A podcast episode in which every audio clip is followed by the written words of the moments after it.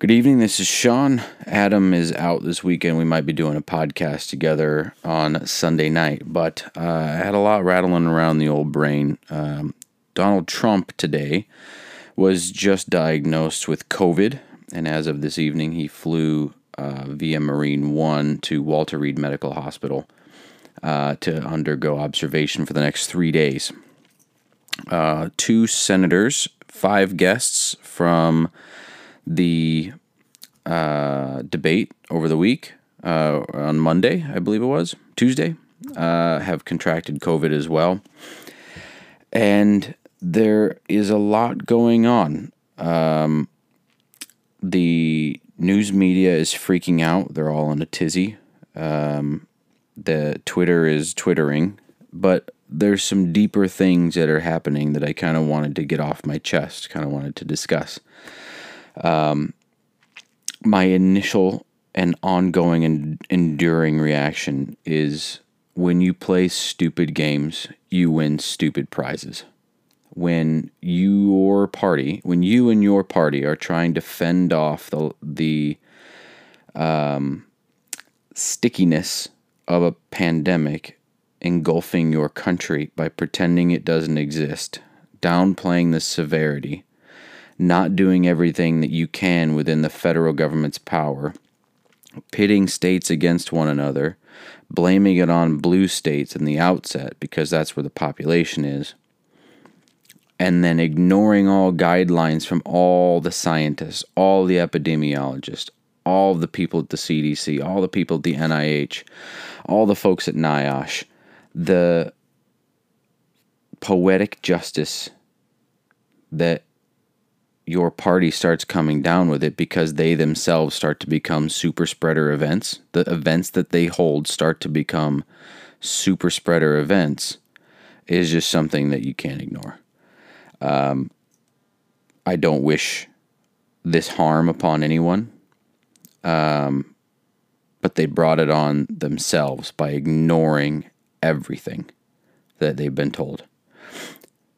But for them, the good news is these elites, the people who now have it, the senators, the people in the presidential circle, the president himself, his wife, they have the care, the best care that you can get. The best care that the United States DOD can provide our president, he will get at Walter Reed. Him, specifically him. Those senators have health insurance. They have not just access to, they have walk-in privileges for any of the hospitals in D.C. to get senators taken care of. They have that ability. They flaunted the rules, and then they have a safety net that not everybody else has. The essential workers that have been taking care of us, taking care of each other this entire time, don't have that level of care that these elites are able to afford themselves. Whether it's because they don't have health care at all, they don't have time off of work, the hospitals they would have otherwise gone to in rural Iowa, rural Midwest, rural America have been shut down or taken over or bought out. The ramifications for the population of the country are far more dire than the ramifications of these people that just got it over the last week. They're almost undoubtedly going to be fine. They may feel some discomfort for a while. They're almost undoubtedly going to be fine. They're going to have the top medical care. The president's got multiple experimental drugs, one of which was given him today. But the rest of us are left to the structure that they have provided us. The structure that has been provided us has yielded failing hospitals in rural America, exorbitant prices for our healthcare, exorbitant prices for the drugs that are necessary to survive for some of us, and it's insane. Absolutely insane. This system has been created. It has been reinforced. It has been celebrated by people who will never have to endure its failings. These people who are able to flaunt not wearing masks will never have to endure its failings because they have enough money to pay for it to work for them. When I say essential workers, there was an Amazon release today that 19,000 Amazon employees caught COVID-19. 19,816. And that spurred me to go look for how many cashiers, how many food workers have caught COVID. And when I did some Googling, I saw some articles from April, in which some of them in April was 51.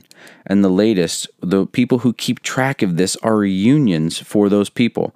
And the United Food and Commercial Workers International says that in their union, 16,000 cases and 110 dead of the people who make our country run, the people who make sure food gets to the store, who make sure that the packages so that I can stay at home and do my part, the packages that I order with the food for my family get to my door.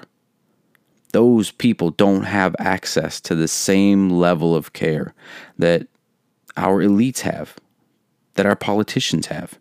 And they have created a system that has taken our health and put it up for bid. They have made our health and our healthcare a profit center for the hospitals, for the pharmaceutical companies, for the healthcare companies, and the insurance companies. Theirs is in that same market, but they have a golden platter handed to them. Congress creates their own healthcare. They voted in. They have voted themselves in a wonderful plan. The president gets free health care, no problem. He was actually got on his helicopter and flew to Walter Reed. When if some of us had those same concerns, we would have been turned away. I know for sure. I know personally. The president has been able, and his inner circle, have gotten tests at any juncture they wanted. And every person who entered that circle got tests. They willingly broke out of that cocoon to go do handshaking ceremonies, hug each other at the Amy Coney Barrett, announcement, fly around the country to go do campaign stops. They willingly broke out of that cocoon that all of us wish we could wrap ourselves in, wrap our children, our loved ones in. They willingly broke out of it. And they can get tests whenever they want. Multiple tests per day if they wanted to. Whereas when my family was exposed, we couldn't get a test within 100 miles because we weren't actively showing symptoms. We were just personally exposed to it. And this is a system that's been created, it's been set up by both parties. One is exacerbating these problems more than the other. And we need to push the other one to make this system work for everyone. Remember, think for yourselves.